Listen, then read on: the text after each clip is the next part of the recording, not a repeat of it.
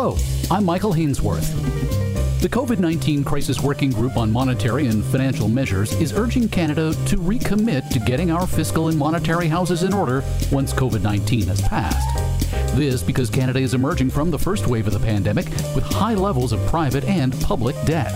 Working Group co chair Mark Zelmer is also a former deputy superintendent at OSFI. He joined fellow group member and associate director at CD Howe, Jeremy Kronick. We began our conversation by asking Mark what he sees as the key fiscal anchors that will keep Canada's economy from floating adrift post pandemic. Well, the first anchor is the 2% inflation target. At this stage, there's no real fiscal anchors because, of course, the focus has been on keeping the economy going. So, in that environment, and with our debt overhanging in the country, both public and private debt, it is absolutely critical that uh, we're able to give people comfort that uh, uh, the currency will be supported by that inflation target. Jeremy, can you give us a sense as to where we are with public and private debt loads going into COVID 19? Going into the crisis, uh, I think the, the largely prevailing view was that the private debt and our subnational debt, so, the, so certainly the provincial debt, uh, was in a worse situation than our federal level debt. Um, and obviously, the federal government has the advantage of being able to uh, use the printing press, if I can use that expression. Uh, and obviously, with with the crisis, I mean those those metrics uh, for private, provincial, and federal are all uh, going to get worse. There's just no way around it. If you increase your deficit to GDP, your debt to GDP is going to go up. Um, and so, uh, you know, largely that's been for the right reasons you know to deal with the, the pandemic as mark mentioned but certainly those uh, those traditional metrics or, or anchors if you will, uh, will have taken a hit. In the current environment of very low interest rates those debts are relatively easy to carry. We're very blessed that interest rates are very low and well below the usual growth rate of the economy. The challenge though is that uh, some point down the road there's always a risk that interest rates could rise and the problem is that interest rates will rise faster than the debt load can adjust. So the issue is not an immediate issue. The issue is more over the medium term that uh, you can't turn the debt super tanker around quite so nimbly to adjust if interest rates, for whatever reason, were to rise at a later date. Can we get a sense or even predict at what point that becomes an issue? I think there's two possible scenarios that one could envision down the road. One, if for some reason, our, as the economy recovers, if our debt loads generally uh, look like they're going to become structural in nature, not just a function of this pandemic, and if our situation looks worse than those of other countries, investors and markets generally, uh, whether domestic or foreign, could start to question the sustainability of those debts and Canada could be in a very uncomfortable spotlight. So that would be a scenario where you could see, for whatever reason, an increase in risk premiums attached to Canadian dollar obligations. The other scenario where interest rates could potentially rise would be if, for some reason, uh, the pandemic has done damage to the uh, supply side of the economy on a sustained basis, then we could start to see inflation pressures emerging faster than we might have otherwise expected. But in the interim, the issue is more deflationary than inflationary. The immediate risks are clearly deflationary in nature, which is why all of the actions that have been taken so far make perfect sense. The challenge will be in the recovery stage at some point in the next few years. Uh, at what point do we start bumping up against capacity constraints in the economy that m- might have been damaged uh, through this pandemic? Jeremy, I suppose it's important to point out um, how def- inflation limits our ability to really provide additional stimulus? I guess I think of it a, a little bit differently. So deflation has a has a couple uh, issues. One, uh, it makes the real cost of debt that much more expensive uh, for, for, for debt holders, for, for, for, for borrowers, excuse me. Uh, and the other one, of course, is the typical economics argument that once deflation takes hold, uh, you know, spending holds off because people keep waiting for prices to continue to fall. The second one is less of an issue in the moment. Uh, the first one is, is, I think, a bigger issue as debt becomes that much more expensive uh, when when deflation uh, takes hold. Does the Crisis Working Group have a sense that a second wave of the pandemic is inevitable across the country, or is it the belief that we could see a second wave, but only in specific locations, uh, specific hotspots? Our specific working group is dealing with monitoring financial issues. We're not health experts, so I don't feel qualified to give you a, a medical opinion. You're not a doctor, and you don't play one on a podcast either. uh, no, so I kind of think we take what we get, and then we have to adjust accordingly. With that in mind, though, uh, the uh, aren't the, the, the concerns here that a second economy-wide shutdown is inevitable if we don't get the health side of this equation uh, under control, and therefore we really need to have that as a as a plan. We need to be prepared be prepared for that possibility. If you step back and think for a second, why do we do the shutdown in the first place? And the issue was that the rate of infection was moving so rapidly, there was a risk that the number of cases could swamp the health system's ability to cope, and therefore you're putting it in a horrible position of having to decide who lives and who dies. The shutdown was to make sure that the transmission rate was such that the health system could cope with it. That did buy us some time. And the question is using the time wisely to put in the proper testing procedures in place so that in the future we can manage this through testing and tracing as opposed to having to resort to the draconian shut the economy down.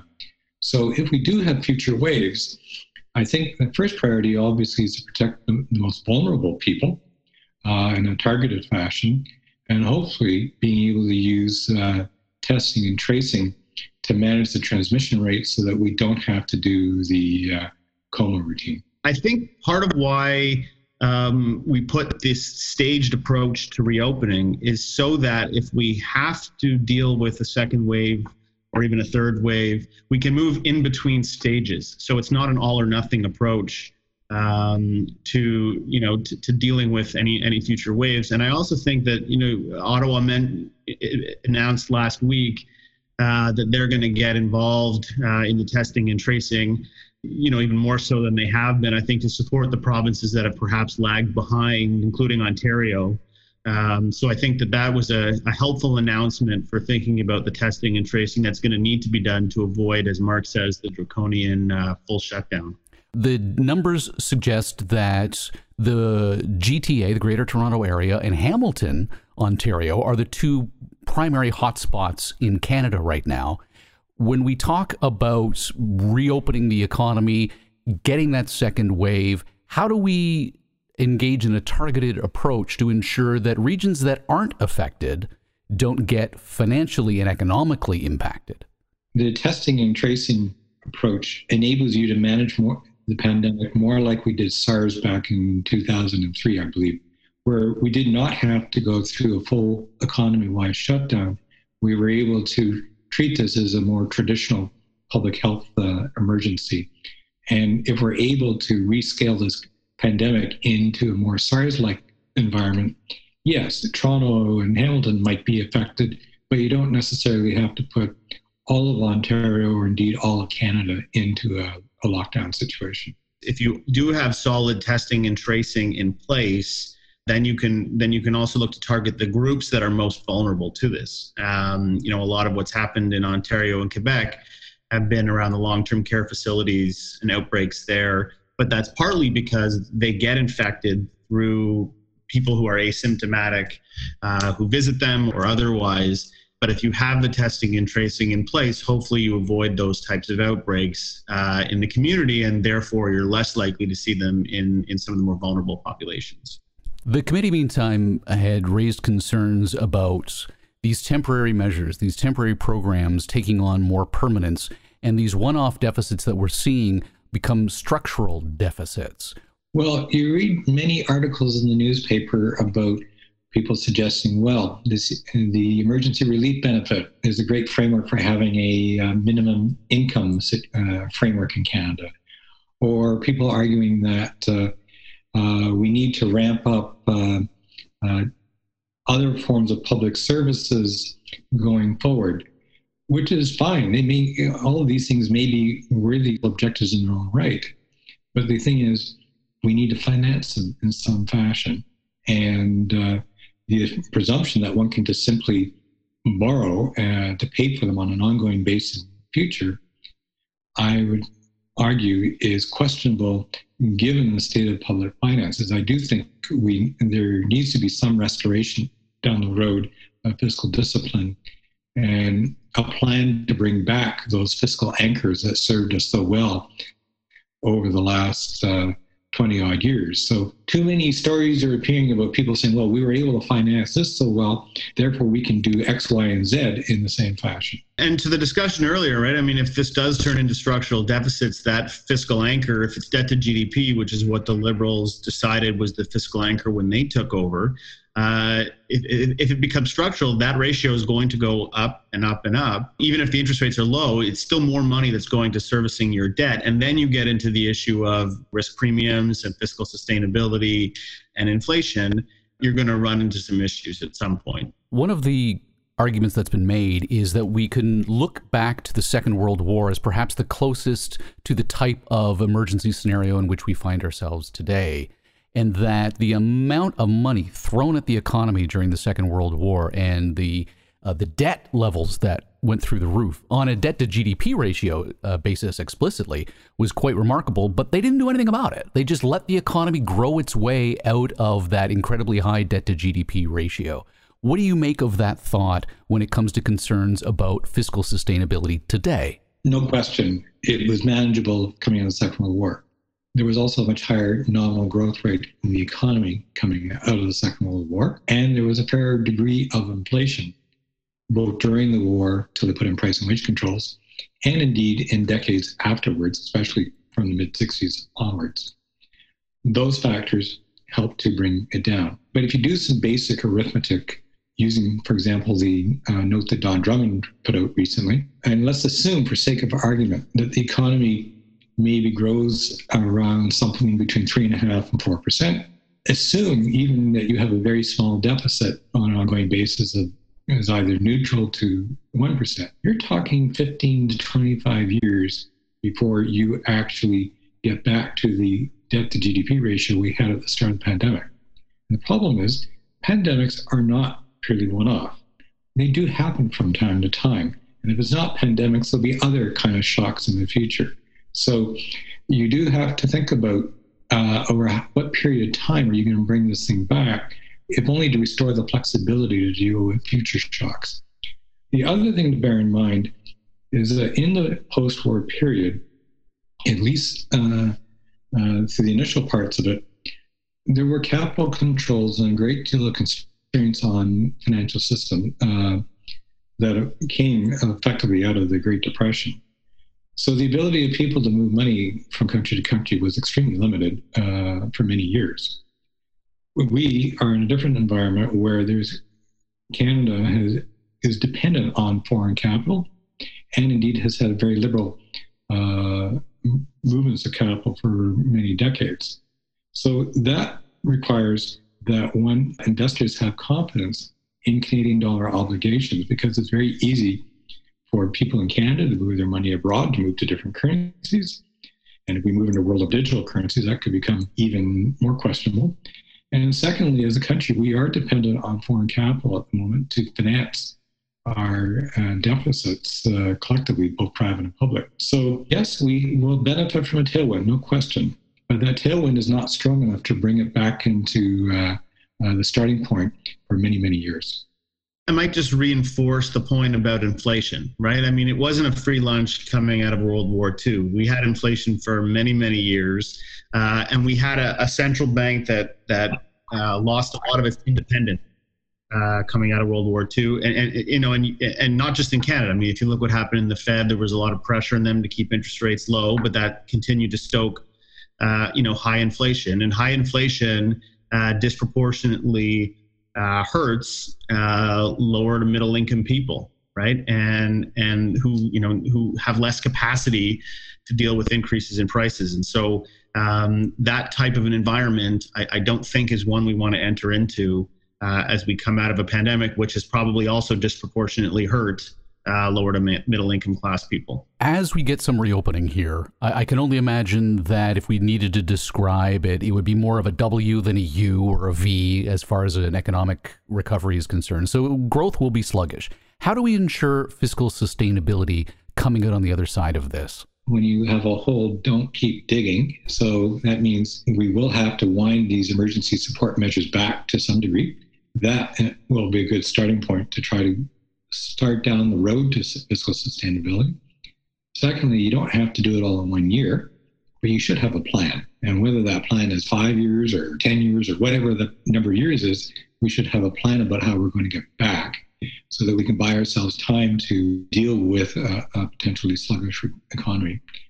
And then, thirdly, I think we are going to have to think about who's going to pay for this. And so that could mean some targeted uh, tax measures. And the obvious place to start are with uh, businesses uh, avoiding taxes, like many digital enterprises. Secondly, higher income individuals that uh, maybe have benefited from having unique skills or who have lots of capital gains from having uh, done very well over the last uh, decade or so, and who are in a position to probably be able to help pay uh, the bill at this stage. Those are kind of places to start. And then down the road, we'll have to think about, uh, as the economy improves, whether there's uh, scope for uh, more spending restraint or um, more targeted tax increases. Hang on, let's back up and start at the beginning there. Uh, it sounded to me like you're suggesting it's time that we tax Netflix. Aren't these the guys who are keeping us sane during COVID 19? They may very well be keeping us sane. I'm running out of shows that I like, actually. But we can't do this alone. If we're going to go down those kind of paths, we need to do that in conjunction with other countries because it's very, very easy for the Netflixes of the world to um, migrate offshore. Uh, and indeed, it's very easy for our higher income individuals to manage their affairs to be uh, go offshore. So I think if we're going to talk about tax increases down the road along those veins, we're going to have to find a way to do this in conjunction with other major jurisdictions so that we don't do anything stupid that impairs our competitive position as a country. Right. I guess the concern here is that if we tax in one jurisdiction like Ontario, then you're just going to see people move to Alberta. And if we tax in Canada, you're just going to see people move out of the country. Exactly you know, we talked about it in the, in the communique, and I think it's crucially important. But I think there's also opportunities here for governments to think about uh, growth opportunities, right? I mean, yes, we we are not going to be able to grow our way out of it like we did, let's say, after World War II. But there are plenty of opportunities uh, for us to think about areas to, you know, to to uh, for Canada to be more competitive and to take uh, the lead on. Such as? I'll use a few examples on maybe one, let's say where where government could play a role. I mean, the infrastructure bank was set up, you know, when the Liberals uh, took power, and, and has not uh, funded as many projects as I think many people would hope, right? And so there's opportunities there. There's opportunities in the in the transition to a clean economy space. Uh, but there's even productivity, you know, areas that the CD Howe has touched on, areas to improve business investment. Business investment was sluggish coming into uh, the crisis and had taken a hit compared to our OECD peers in the last five years. And so, you know, Bill Bill Robson writes a piece every year on on uh, you know weak business investment and, and areas that Canada can be more competitive. And so, I think all those areas that we that we at CD Howe and others talk about, those should be re- revisited and perhaps doubled down on. Uh, so that perhaps some of this can come through growth and less through the need to coordinate taxation, though that will be a big part of it as well.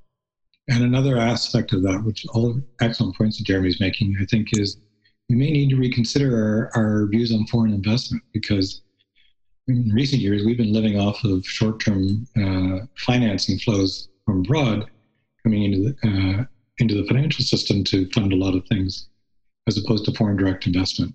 We're actually a net supplier of foreign direct investment abroad, so we may need to think about what steps can we take to encourage more investment in Canada by people from offshore. Isn't that in contrast, though, to the idea that we do need to increase taxes to bring in greater revenue down the road, and that would run the risk of pushing foreign investment in this country into other countries? Hence why we need to do any tax measures in conjunction with other countries. Let's come full circle here to where we stand now. I sort of hinted on the alphabet soup of a recovery.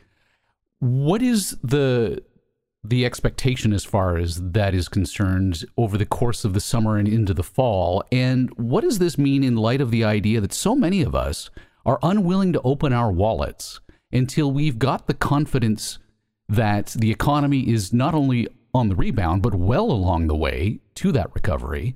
And what does that savings on the part of the consumer mean for that W or V or U shaped recovery?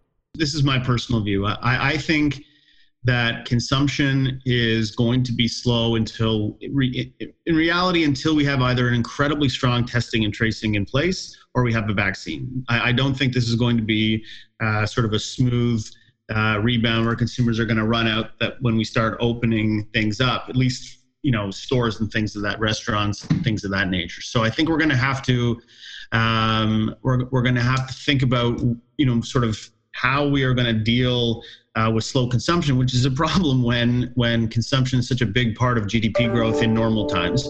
Uh, so, but I think that's when we get into thinking about you know ways to un, unleash some of the investment uh, and things that government can actually control.